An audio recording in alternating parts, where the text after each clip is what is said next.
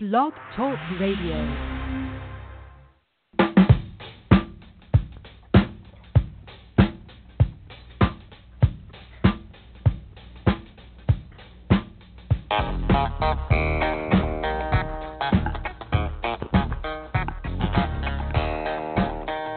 Live from a bunker just outside of Panic City, this is the Happy Recap Radio for this Sunday, April 9th, 2017. From our viewpoint, we could see the cliff over Panic City, the people lining up like lemmings, and we can see the riots in the streets of Panic City. But EJ, you and I, we're not in Panic City, I don't feel like, at this point. I am firmly entrenched here in Chilltown instead. It's the first week of the season. It is a two and three record over the course of a 162 game period. And it's funny, I actually I went back and I was listening to part of our broadcast from about a year ago when the Mets opened uh, the season on uh, ESPN Sunday Night Baseball, and I had a pretty pretty good rant about it at that time. And uh, really, one of the big cruxes of my rant was the fact that I was refusing to watch that game because there are, in fact, 162 episodes of the television show known as Major League Baseball. So I am definitely not hanging out in Panic City as of yet. Do I have some concerns? Absolutely, and I'm sure we'll talk about them. But yeah, I'm not in a, a blind panic as much of hashtag Mets Twitter definitely seems to be. No, I don't. I, I'm not one of those that hits the panic circuit. I mean, certainly. I mean, I always, I always joke when the Mets start off around about this point. That's like, well, you know, they started off two and three in 1986 as well. Can you imagine Mets Twitter in 1986 if uh, you know they'd started off two and three just like they did? Can you imagine?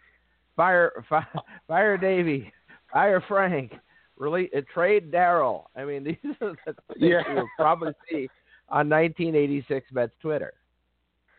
Yeah, the speculation that Doc must be injured or uh, Gary's uh, throwing arm isn't up to shape this season. Yeah, I could I could only imagine the rampant speculation that would have gone on post a two and three record in 1986. And just a just a quick little baseball note uh, that uh, coming across the wire from both uh, Jon Heyman and Ken Rosenthal, the Nationals, and their ever-loving, horrible bullpen have apparently found their temporary solution on a minor league deal to Joe Nathan. Eh, okay, reclamation project. They'll probably uh, it's probably costing them very little, so it could be one of those one of those scrap heap kind of deals that maybe works out for them. Yeah, you never know. I mean, certainly uh, they could have used some bullpen help yesterday. That's for sure. As the, as the Nationals gave up, was it 12 runs in the first inning? Yeah, the uh, the starting pitcher for the Nats yesterday leaves that game with an ERA of 135. And it wasn't a rookie either. I, I'm pretty sure it was Guthrie starting for them yesterday. Oh, yes, it was. goodness. Yeah, Jeremy Guthrie, and yeah, he has. He now has to sit there for five days, and anytime he checks his own page on Baseball Reference or on ESPN, he's going to see an ERA of 135 until he gets his next start. Actually, I don't think he's going to get another start. I think they actually uh, sent him down today. Oh, oh man, I tell you, that is just. Yeah, that's one. Uh, if you don't make it back to the bigs this year, and you do next year, Oof. you, you want to see that baseball card? I don't think so. yeah, you'd uh, you'd rather they just put a DNP next to your name for the entire season. Yeah, exactly. Well, back to Mets baseball. I mean, certainly, obviously, the the you know that I think that's one of the things that helps keep me out of Panic City, though. There, the the um, National League East. If there's one thing I think it has shown me over this opening week is it's 100% flawed baseball, Yeah, absolutely. I mean, we talk about the, the Phillies. Nationals. Yeah, well, we talk about the Phillies, and they're the ones who put that whooping on the Nationals yesterday. Uh, the Braves, obviously, much better than last year as uh, they continue to develop, and they, they went out and they got some uh, former Mets pitchers to help out solidify their rotation, and I think it's a much more solid one as of now. But you're right. Every team in the National League East right now has some some pretty big concerns, I would say. And I think really the the whole season is going to come down to is who addresses the concerns the most and who addresses them as as quickly as possible. Yeah, and I think that's the and that's the key. I mean, obviously the Mets have some you know some help coming from within here. I mean, Lagares is expected back potentially as early as next weekend. Uh, you know, I have a feeling it'll probably stretch into the following week. We get uh, we we get Familia back here pretty soon as well, as uh, that suspension turned out to be a lot shorter than I think most of us expected. Um, and, and certainly, you know, you, you you can do the morality play in your own mind about how you feel about that, and obviously, I think everybody's thoughts on that are valid and uh, you know well placed. But at the end of the day, you, you you still have a situation where the Mets have to play baseball, and uh, the Mets are a better bullpen with Familia. You, have to look at that. Uh, so you have some reinforcements coming, and um, you know for this year, as much as we you know, bemoan uh, Sunday night baseball we've got Michael Conforto in the lineup tonight for the first time this season. Yeah, that's much needed to happen. Um, honestly, my that my number one concern right now has been the lineup construction because we all know about the streaky tendencies of Neil Walker, of Lucas Duda, of Jay Bruce, and let's face it, I can't even call d'Arnaud streaky anymore. He's just not a good offensive player. So right now, all of your streaky players are cold, and you're looking at lineups where five through nine are pretty much automatic outs, except on days when Noah Syndergaard is uh, pitching, and then hopefully you can squeeze out a hit or two from him. But that's really the, the main concern right now. I wouldn't mind seeing a couple day stretch here of giving some Conforto. There is it's mind boggling to me that TJ Rivera cannot find the field when the kid was pretty much one of the main responsible parties in getting us into that one game wild card uh, game last year. I mean, this kid just hits wherever he goes. And the fact is, that's what the Mets need right now. They don't need power in the lineup. They need consistency in the lineup. So the fact that Rivera seemingly can't find the field, and then Wilmer Flores can't find the field unless it's a lefty on the mound. Now I know he's much better against lefties than righties, but it's not like you're getting production elsewhere. So it wouldn't hurt to take a shot. Maybe give some of these guys more than just a game. Give them two or three games and see if you can maybe get one of them into a pretty good rhythm here. Yeah, and as uh, one of one of our good friends on uh, Twitter points out, and I think that's interesting. Our friend uh, Team Thirst Trap. If the Mets win tonight, there'll be a four-way tie for first in the NL East. Tell me that yeah, that kind of sums over. up the division. That sums up the division. That sums up it. And that, for the record, that would put the Mets at three and three, and basically the entire division, save for one, at three and three. Yeah. Yep. Exactly. And you know what? It could very well end up being a scenario where the division is isn't one in the 90s. It is closer to that 500 number. We'll have to see how it plays out here. Yeah, I mean it's certainly an interesting division, and uh, you know we certainly have a lot of things going on with it. Uh, you know, in the first time, you know we've we've made it through the rotation first time through. Obviously, with uh, Thor on the mound tonight for uh, for Sunday night baseball.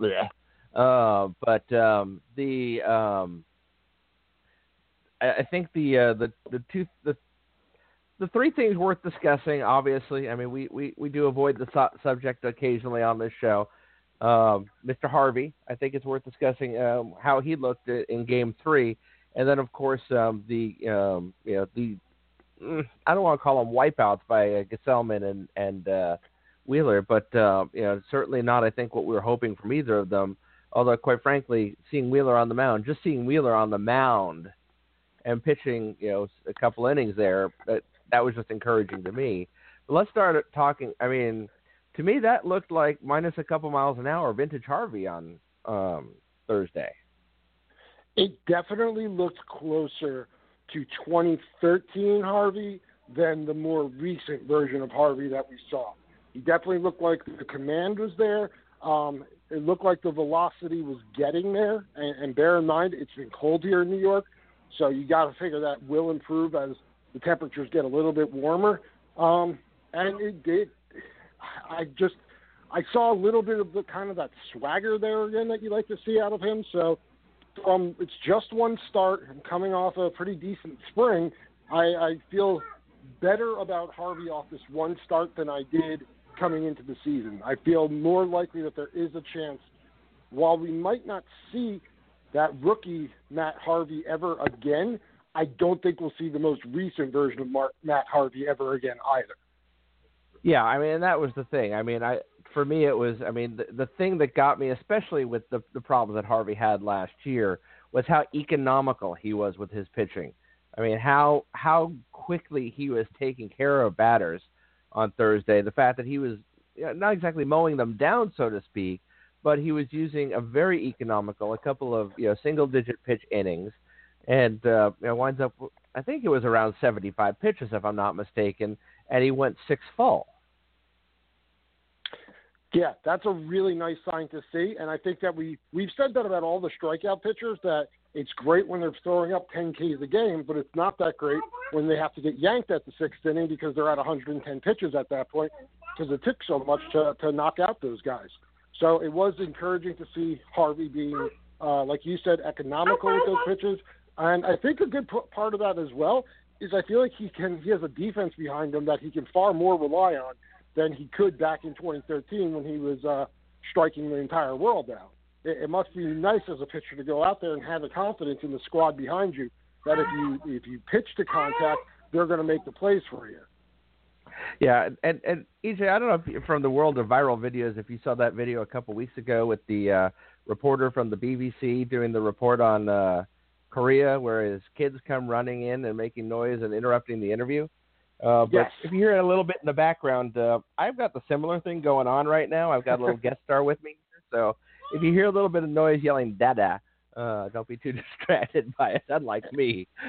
and I will throw that back equally at you as well as uh, my young, my oldest actually has just come downstairs and is staring at me right now. So if uh, if he decides to pipe in, it probably wouldn't be his first appearance on the radio show.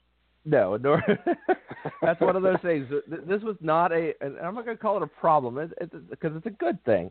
Uh, but uh, this is not something we had going on in the early days of the show. But uh, it certainly, as life changes, these are the complications we deal with.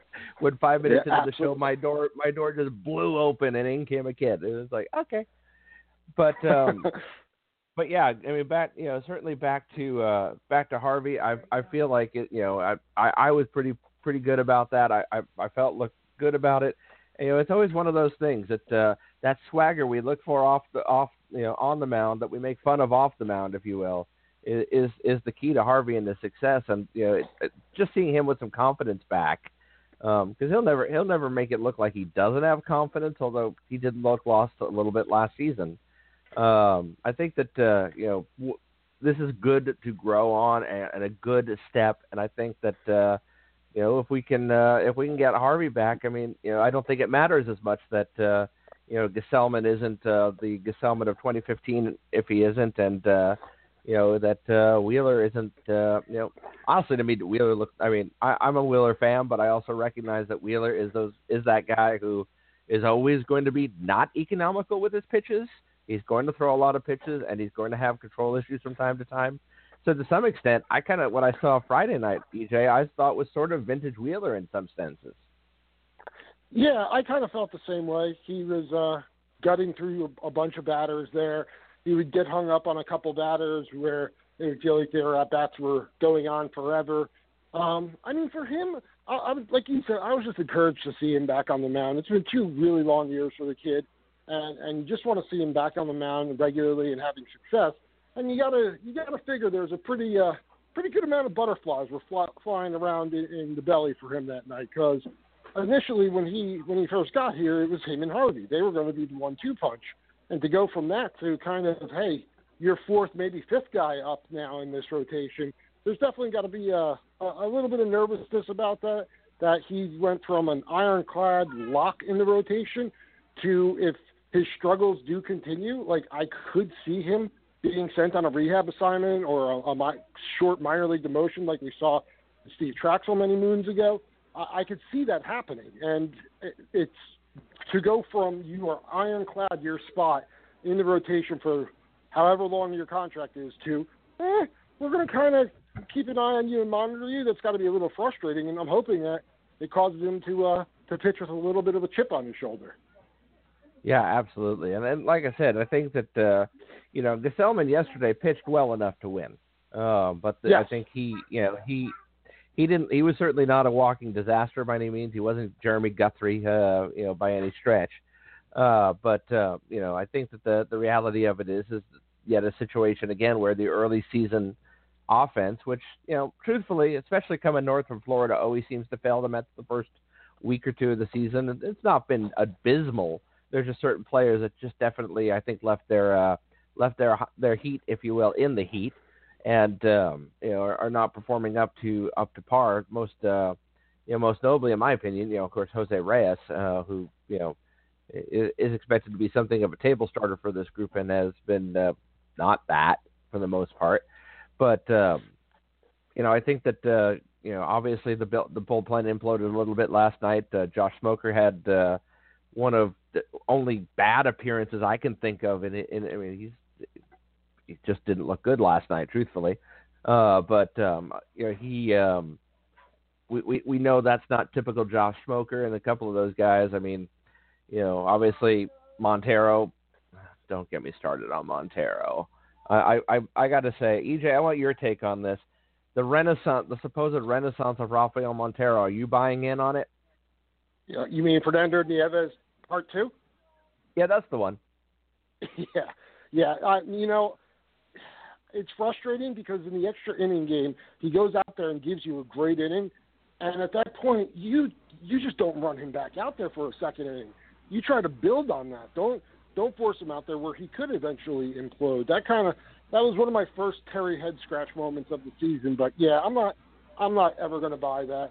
Montero's going to pitch consistently enough to maintain part of a rotation or of a, a, a bullpen on a consistent basis. He just walks way too many guys, and you definitely can't have that in close games late.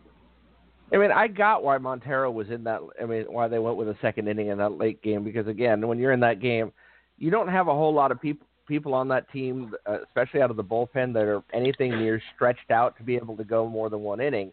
Obviously, Montero was starting during spring training somewhat, so he had the ability to maybe go two or three if you really needed him to. It's just that those it, you know that second inning turned out to be utterly sucktastic. Um, so I mean, I don't totally blame Terry there. I kind of get the thinking, but because you're running low on pitchers, it's early in the season. So I mean, now if you'd gotten eight solid, out of your starter, there's no reason you send Rafael Montero out for a second inning. I'm sorry, you just don't do that there, or you hold him till later in the game. But I mean, I kind of get it there, but at the same time, completely exposed him, 100% completely exposed him.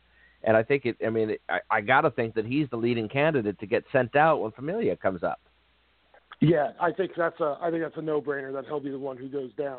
And you did mention, though, Chad's been an issue the fact that we haven't, as of yet, a week through the season, we haven't gotten length from any of the starters thus far. I mean, Noah probably would have gone more if it wasn't for the blister on his finger. Like you said, Harvey got through six with only 75 pitches. So that that is definitely something that you, you really could use a night tonight where Noah just goes out there and gives you those like seven and two thirds of absolute dominance that we all know that he's capable of, and kind of gives the bullpen a little little bit of a blow here to to calm down a bit.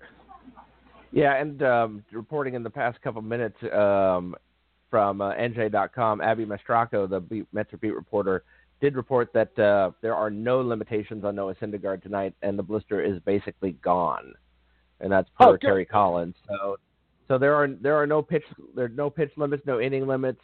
Uh, Noah is free to Thor himself. So cool. It, I don't. He's, I currently in. uh, I'm without access to the interwebs right now. You mentioned before that Conforto's in the lineup. Do you have the lineup in front of you? Because I'm just curious how Terry uh, Terry would develop it with Conforto in. Yeah, give me a half second. Let me bring it. It just popped up on my app app, so I'll bring that up for you. Um, it's I know Rivera is in at catcher today, not unexpectedly, because he's pretty much at this point Syndergaard's personal, personal. catcher. Yeah. Um, but let's see here. Let's see if I can grab a lineup for you. Yeah, I'm just here. curious. I, I, I hate to say anything could be a must-win in April, but you really would feel good getting a vintage Noah start tonight and uh, and taking down these really just already pain in our neck uh, Florida Marlins. You know, it, it's one of those things. No matter what, and here here we go. Uh, lead, leading off, playing third, we got Reyes, uh, shortstop, uh, Cabrera, uh, Cespedes at left, uh, Bruce and right, hitting cleanup, which cleanup, you know, is only advisable because he's been our one of our hottest bats so far. Uh, Walker uh, playing second, batting fifth. Uh, Duda at first, play, batting sixth. Conforto seventh, batting playing center field. Uh, batting eighth, catching Rene Rivera and Syndergaard uh, bat, pitching and batting ninth. I would have liked to have flip flopped Conforto and Duda there. I just want to get Duda away from another guy who's in mired in a cold streak right now, the way Walker is.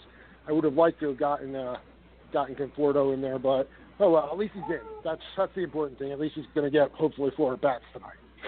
Yeah, and odds are, I mean, this is one of my few. I, again, I, I'm overall, you know, I'm Team Terry overall, uh, but that doesn't mean I am not pro- I'm not prone to the head scratches that he that he will give us from time to time. And I could easily see a scenario where Mike Conforto hits a double, single, drives in a couple runs, goes three for four with two, three RBIs, and sits tomorrow. So I mean, yeah, you know, it, it's it's one of those uh, it's one of those things where you just kind of have to shrug your shoulders and go, I, I have really no idea what you know goes into some of these lineups, but overall, I mean, I think it's interesting. I I, I think if you had told me before the season we'd have a uh, situation where um, you know Bruce was our cleanup hitter, I'd be like, oh boy, how bad has it gone? But uh, he's been overall, you know, apart from still kind of looking like a wreck out in right field. Uh, he gets the job done, but he doesn't make it pretty. Um, Bruce has had a basically good start to the season. He's getting on base a lot. He's he's racking up the walks pretty well. Uh, hasn't really found the power yet, but he is getting on base. He he's one of the lone guys who got a hit last night. So yeah, I mean, I you know I'm not the biggest Jay Bruce fan in the world, but nor am I. He hasn't been. I think what it has happened is him being in the bottom part of that lineup with d'Arnaud, Duda, and Walker has made it feel like he hasn't gotten much done. But that's simply because the guys batting in front and behind him haven't done anything. So he hasn't had anyone to drive in, nor has he had anyone to drive him in. So it kind of makes you feel like he hasn't been productive, when in fact that hasn't truly been the case. Yeah, absolutely. So it's going to be interesting to see how things go on. I mean, you you look at the you know looking ahead a little bit at the schedule here. Uh, next week, uh, well, I should say this week. Technically, after today's game, we've got a uh, 7:05 tomorrow night in Philadelphia. So thankfully, we don't have to travel across country after Sunday night baseball. Uh, and then we've got the Phillies for three, and then the Marlins in Miami for four. Uh, when the Mets finally get an off day again on the 17th, uh, come home to play the Phillies and the Nationals again on Sunday Night Baseball in two weeks. But thankfully, at least the day after that, um, you got a um, you've got a situation where the Mets have the day off afterwards. So. The, my biggest complaint about uh, Sunday Night Baseball is usually that how bad they look in the uh, the Monday game, but uh, I think we're in a better position for that at least.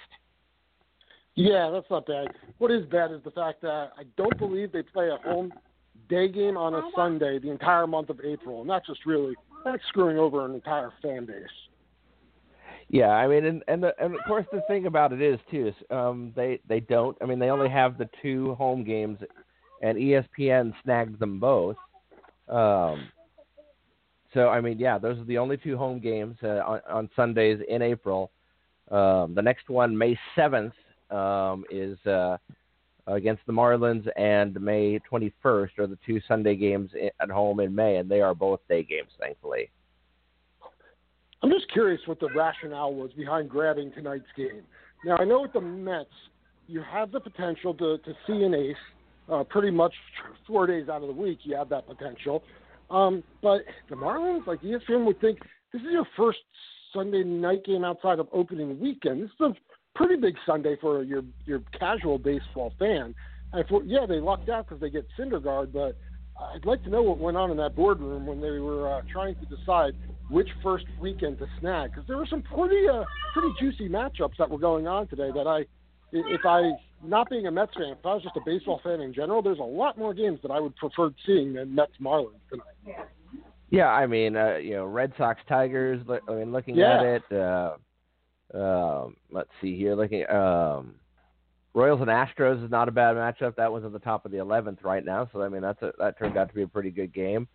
Um, looking here, um, yeah, I mean, Car- That's- yeah, that's there really aren't. I mean, there aren't a tremendous amount of them, but I would have taken Red Sox, Tigers, maybe Yankees, Orioles, uh, Cubs and Brewers, um, and uh, Royals and Astros. I think are ones I would have taken uh, over that, and maybe uh, Mariners, Angels.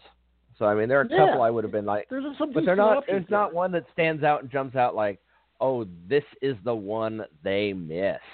I mean, there are ones that I would have chosen over it, but uh, you know, again, it's it's the drag factor of the Marlins. I mean, you know, they're not, you know, there there's just not a, you know, there, there's not a lot of expectation for that team this year.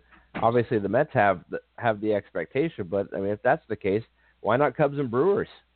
If you're going to Yeah, play a you know a team with low expectations against a high expectation, play Cubs and Brewers. I mean, again, you know, I think the thing is, you and I are both biased. Anything to keep our team off Sunday night baseball is a good thing. But uh, Yes. I, you know, you putting that bias aside, I think there's a couple games I would have preferred. Yeah, I, I totally get that.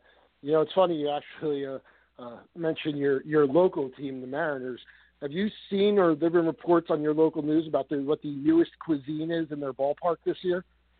Oh my gosh, yes. you're talking about the, you're talking about the uh, crickets, right? Yes. Yes, yeah, yeah, yeah. Cilantro chili, deep fried crickets.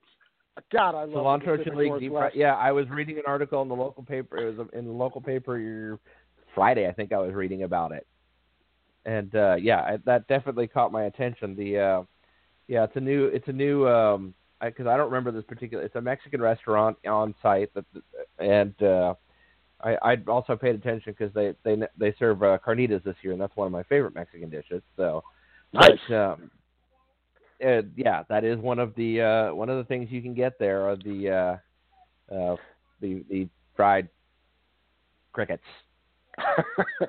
you people just- are weird, and I don't lump you into those you people because you're native to here. But man, I love the weirdness of the Pacific Northwest. You know, it's one of those things. There's sometimes where it goes a little bit too far, and you know, as somebody who has a problem with gluten tolerance, there are lim- there are certain limitations I have put on what I will eat that are gluten free to to enjoy a ball game. Because honestly, a ball game is not the easiest for people like me. I've had I've had discussions with my fellow involuntary uh, gluten intolerant um, uh, celebrity, if you will, Kevin Burkhardt, about these exact things. And um, the uh, yeah, the ballpark is not the friendliest for us gluten intolerant people, but uh, yeah, I'm not willing to go that far, dude. I, I can't do it. I I will not be ordering the crickets this year at Safeco Field when the Mets are in town in July. I just can't do it. See, I could see if it was offered at Citi, I could see me being at a game with Ryan, our, our third co-host of occasion. I could see me being at a game with him, and yes, oftentimes when Ryan and I go to Mets games together, we tend to indulge a bit too much, perhaps, at McFadden's beforehand. And Ryan saying, look, turning to me at some point around the fifth inning, saying, "Want to try the crickets?" And me being like, "Yeah, let's try the crickets." So I, I could see us fools going through and uh, and giving them a whirl. Yeah, I mean that's the thing. I mean, I, I you know, it's like one year I was at a uh, a multi multi day music festival, and there was there was no substances involved that made me do this. But on day three, I finally got the courage up to eat the ostrich burger, for example. Um, Nice. And uh, and you know, it's like one of those things. The day one, you're like, oh my gosh, I would never eat an ostrich burger. Day two, it's like, yeah, I don't think I could do that. Day three is like, ah, what the hell. Yeah. and then you go, And- you know, that one that wasn't half bad. I'd eat another one. As Samuel as Samuel L. Jackson would say, that is a tasty burger. Yeah, you know, it's it if it's one of those things, it's just uh for those ever interested, it's like a slightly stronger tasting beef. And if somebody didn't tell me, I would just be like, "Wow, this is really fresh beef." Because it's got a stronger taste. That's, I would have just assumed Huh. it was a beef hamburger. I would not have even thought somebody's given me an alternative meat. I want to know what it is. well, that's good to know in case I ever encounter ostrich burgers on a menu somewhere. But it looks like, I mean, uh, speaking of food, and obviously, you know, uh, since we're a Met centric show, it definitely looks like, uh, as always, if there's one thing that's consistent at Citi Field is them upping the food game every year, um, and that seems like this year is no uh, no different. Yeah, it looks like they have some new uh, some new offerings, uh, particularly in the sweet environment of the desserts. Yes. like there's some real tasty new ones. And the big news for me is that they moved Keith's Grill from left field to right field, which is huge for me for whenever we sit in the. Uh, have they officially announced what the Pepsi area is now called? Is it Coke Corner? Or, Yeah, it's Coke Corner. Yeah, because that was Coke that was Corner, okay. last year. Yeah, it's been Coke Corner Okay. since last year. Yeah. So when I sit in Coke Corner, that is like right where you have to be to get a, a Keith's Grill. Which, and it's controversial. You can come at me at tw- on Twitter at the Happy Recap, but the burger from Keith's Grill better than Shake Shack. I said it. I'm standing by it, and it's a fact. Boy, you know, it, it's it's uh you know having I I I'm gonna go with you. I mean, here's the thing. Here's how I look at it. And the, now, don't get me wrong. For a fast food burger, Shake Shack's a damn good fast food burger. Oh but yeah, it's really what it the. Best. Yep. It's you know I I- I'll take Shake Shack over In-N-Out any day. I'll take it over Five Guys any day. Keith's Grill is not a fast food burger. No. So it's almost an unfair comparison. I wildly agree with you, but uh, it's you know it's almost a different kind of burger. Definitely, it's a gourmet burger, and you get a lot. Exactly. Exactly. Well, and if you're lucky, of you're there that one day that Keith is cooking them. Uh, speaking of burgers, I gotta go throw mine on the grill in uh, prep in uh, preparation for this evening's game. I like to have the whole house wound down by first pitch, if uh, at all possible. Have the kids in bed and my wife watching whichever Real Housewives franchise she's currently indulging in, so uh, so that way I can watch the game undisturbed. Yeah, absolutely. And I, you know, it's certainly. Uh, I, I've I've got uh, I've got some requests for my attention, as you've heard in the background for the last 20 minutes or so. So uh, you know, we'll certainly wrap things down here next week. Uh, we I suspect we'll have a guest again. I've I've got some people I'm working on. Um, you know, one of the things that's always tough on a on this particular game. One, I like doing a show just you and me, but uh, when game day is yet to come, by golly, it's really hard to get a guest on it when it's Sunday night baseball. Another thing I gratuitously hate about Sunday night baseball. Uh, but uh, one thing I'm looking forward, I'll throw a plug in. Our good friend Rich Coutinho, uh, his new book has just come out and it just arrived on my doorstep on Friday. So uh, I'll be doing a little pre pregame reading tonight and post game reading tonight, uh, as uh, we anticipate having him back for a, for a full show to talk about uh, basically the life, the history, and everything with Rich Coutinho in his new book. It's you know I'm he is one interesting guy with a heck of a story, and you know especially because there ain't anybody been on the beat um, as long as him, and so that'll be good. And also, I want to throw some congratulations out. Our good friend Michael Baron uh, rejoining the ranks over at Mets Blog. So uh, I'll get to refer to him as Michael Baron from Mets Blog next time we have him on the show.